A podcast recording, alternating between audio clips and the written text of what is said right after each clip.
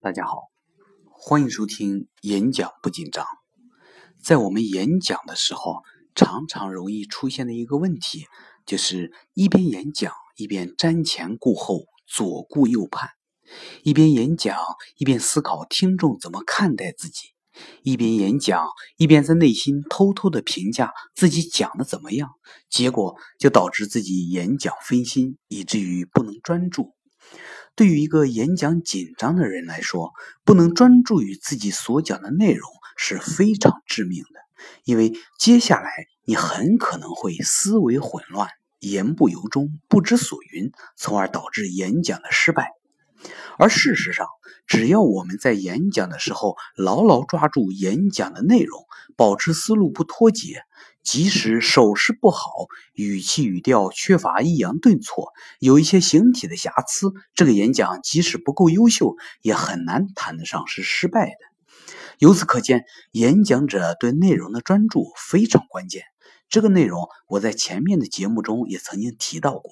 那么，我们怎么样才能够保持对内容的专注，减少前思后想、左顾右盼对自己的干扰呢？我给大家分享一个简单的方法，叫做演讲密封舱。那么，什么叫做演讲密封舱呢？密封舱顾名思义，就是一个封闭的空间，就像一个潜水艇。当你置身其中的时候，你的周围完全是封闭的，你和潜水艇之外的一切都是绝缘的。在你的周围只有潜水艇内部的空间，你完全与一切外在的干扰绝缘，你处在一个安静封闭的环境中。演讲密封舱就是我们在演讲的时候，设想我们演讲的会场就是一个密封舱，它就像一个潜水艇一样和外部绝缘。在演讲的那一刻，我们要抛开一切外在的干扰。这些干扰包括你的自我评价，你害怕讲不好，别人嘲笑；包括担心失败的后果，忧虑讲不好，没办法面对众人等等。演讲密封舱其实是一个心理密封舱。如果一个演讲者学会了设置密封舱，他会懂得把所有的杂念和外在干扰置之脑后，抛在演讲会场的外面。这样，当他演讲的时候，他的心中只有当下，只有此时此刻，只有他要演讲的内容，他的心理空间只有眼前的这个会场。如果想要自我评价自己演讲的怎么样，那就先放一放，等演讲结束后，打开会场去门外自我反思吧。如果担心别人评价不好，那就等演讲结束后，主动去探寻别人暴风骤雨一样的评价吧。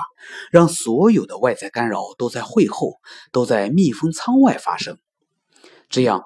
我们就能够降低演讲时的干扰，让自己最大可能的专注于眼前，专注于内容。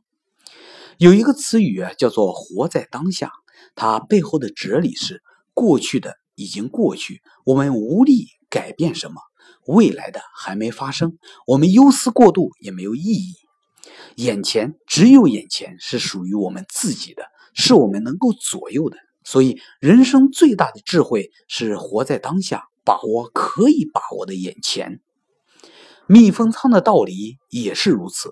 在我们演讲的时候，真正左右我们演讲效果的是我们的投入，是我们对演讲内容的把握。因为演讲内容就是我们下一秒所要讲的，这才是我们眼前的紧要任务和急迫任务。至于我们讲的如何，别人怎么评价，我们有哪些不足，都放在会后来梳理吧。那么我们应该怎么做呢？在演讲之前，我们不妨把我们关切的那些干扰因素写出来。比如，我们演讲的时候，常常想我讲的怎么样，别人怎么看待我，讲砸了怎么办等等，把这些罗列出来，然后给自己一个约定。从我上台的那一刻，一直到我演讲结束，我都不会再思考这些问题。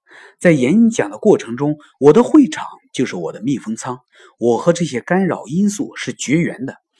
等我结束以后，我会好好的反思自己演讲的不足，哪怕狠狠的接受这些干扰因素的侵袭，因为他们都是为了敦促我的改变。如果我们设定了演讲密封舱，你就会发现我们会更容易减少干扰，降低焦虑的情绪。希望演讲密封舱的办法能给你带来新的视角。感谢收听《演讲不紧张》，我们下期节目再见。